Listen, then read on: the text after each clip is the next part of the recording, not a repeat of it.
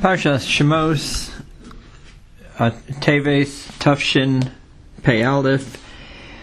The parsha in the beginning, we see how Paro is very worried about Bnei Israel's growth, that they are multiplying and becoming very numerous. And this pasuk says, "Hava nischak lo." Let's go and be wise about him, referring to the Jewish people. Pen year maybe we become too many. When a war will happen, Paro was afraid about this growing nation of the Bnei Israel, how they're getting stronger and stronger. Chazal say, the Gemara in Sotah says, Shlosh the Hoyub also ate when Paro sat down to, to deal with this problem, he had three advisors about this. Bilam, Eov, and Yisro. The Gemara says, Bilam Yot, Bilam gave advice to treat the Bnei Israel harshly, the, weak, the wicked, evil Bilam, we see later in Parshas Balak. Eov Shasak. Eov was silent. Yisro Barak. Yisro ran away in, pro- in protest that he should not be uh, treating Bnei Israel bad. And what were the the uh, consequences? Bilam sheyot ner becharev. Bilam that gave advice to harm Klal Yisrael, he was killed by the sword.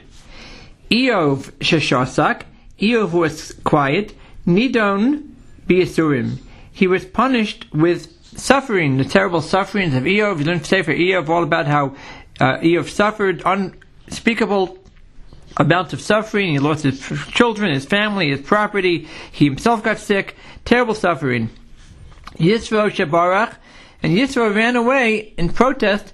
Zocha one of Yashub uh, He was Zocha that his grand, his descendants, his great grandchildren, sat in the Sanhedrin among the most honored people in Bnei Israel. So to analyze this a little further, Bilam, who advised badly and said they should harm Bnei Israel, certainly did something wrong, worse of the three. The, the, uh, uh, the worst of the three was, was Bilam. On the other hand, you know, look closely, Eov was one that was quiet and he got punishment, uh, suffering. So what we have to wonder about is who had the worst punishment, Bilam or Eov? Because Bilam was killed by the sword, and Eov stayed in this world but suffered terribly. Chaim Shmulevitz, the in the Sichos Musar, discusses about Osher HaChaim, the great value of life itself. That even though Eov had a life of suffering, but he still had life. Life itself is very, very valuable, something not to be taken for granted. Bilam was killed by the sword, he wasn't given that zchus to be in this world and be able to accomplish. So that's why his punishment really was worse, even though we would look at it and say, maybe not. Pasuk says, Adam chai. What should a, a living person um, complain about or wail about? Rashi said, "My Yisraelim Adam love. What should a person complain? But all the things that are happening to him, uh, happening to him after the Chesed that Hashem said, "I did for you," that gave you life itself. Other words, if even as, as difficult as life may be, if a person's alive, he has every reason to be thankful. If Chaim Shmulevitz gives a mashal, let's say somebody gets a phone call and he hears on the on the message, he, the, the person that gets a call that he won the lottery, let's say, and he won a large amount of money. And in his excitement, while he's on the phone, he knocks over an expensive vase or some expensive item, and it breaks and smashes on the floor. He doesn't even think about the value of it, even if it be a five thousand dollar vase. If he got a call that he won fifty million dollars, it doesn't even register. It doesn't bother him at all. So therefore, a person who's besimcha that he's alive, that he could accomplish in this world, even the worst yisurim, the worst suffering, can't bring him down because he knows that he's alive. That's the greatest reward, the greatest thing we can have of all is life itself. Another example, David HaMelech says in Tehillim, Yasar Yisrani Ko, Hashem made me suffer, but did not put me to death. I'm, I'm, even though uh, David Melech, who the Medrash says had terrible, terrible suffering in his life. You could look, listen to the uh, Tanakh personalities I made, and you can hear more about that.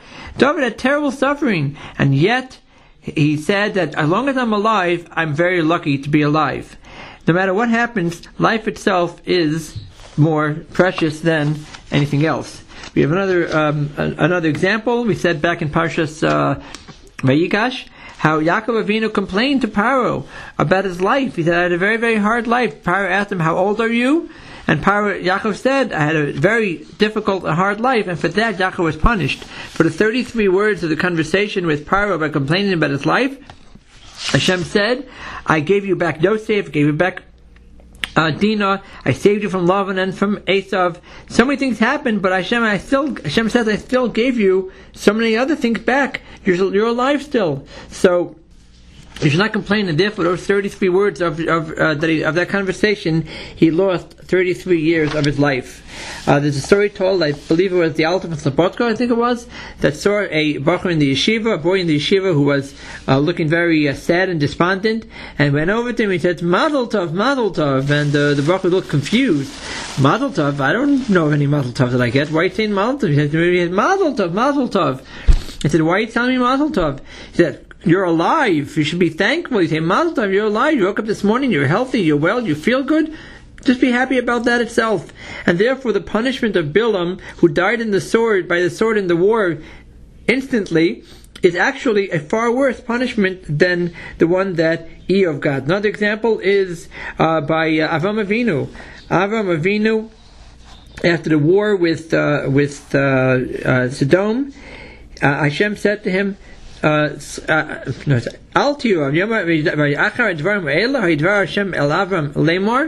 word of Avram was saying, Al tiyu Avram, do not be afraid. Anochi mogin lach, I will protect you. Harbe meod. Your reward is very, very great. And Chazal say that Avram Avinu was afraid. He said, I went into Kivshan Eish, I went into the fire and was saved and I went to the war with these kings against the four kings, and I also was saved. Maybe I received my whole reward in Olam Hazeh, and I don't have anything left for Olam Haba. So Hashem said to him, Al Do not be afraid, I will uh, protect you. Everything I gave you, Olam Hazeh, is for free, it's for nothing, and your reward is um, it's, for the future.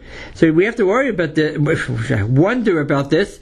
Um, Avram Avinu went into the Kivshan Eish for Kiddush Hashem. He did it for Hashem's sake. Why would he think he should uh, uh, uh, uh that that he should you know not have any more reward in Olam Haba because of his going into the fire and being saved? He went also to the Malachim to save Lot, also the Shem Shemaim to prevent the Chil Hashem.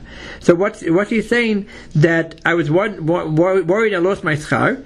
So that's what he. But but he's saying is is that the reward of life itself is so valuable, he was afraid being saved, his life being saved, is something which will take up his whole reward.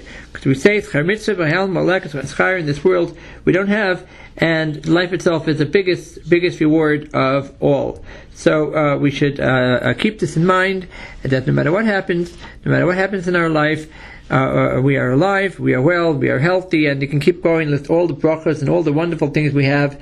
And thank Hashem every day for all of that, and don't ever complain about anything because we know that we have life itself.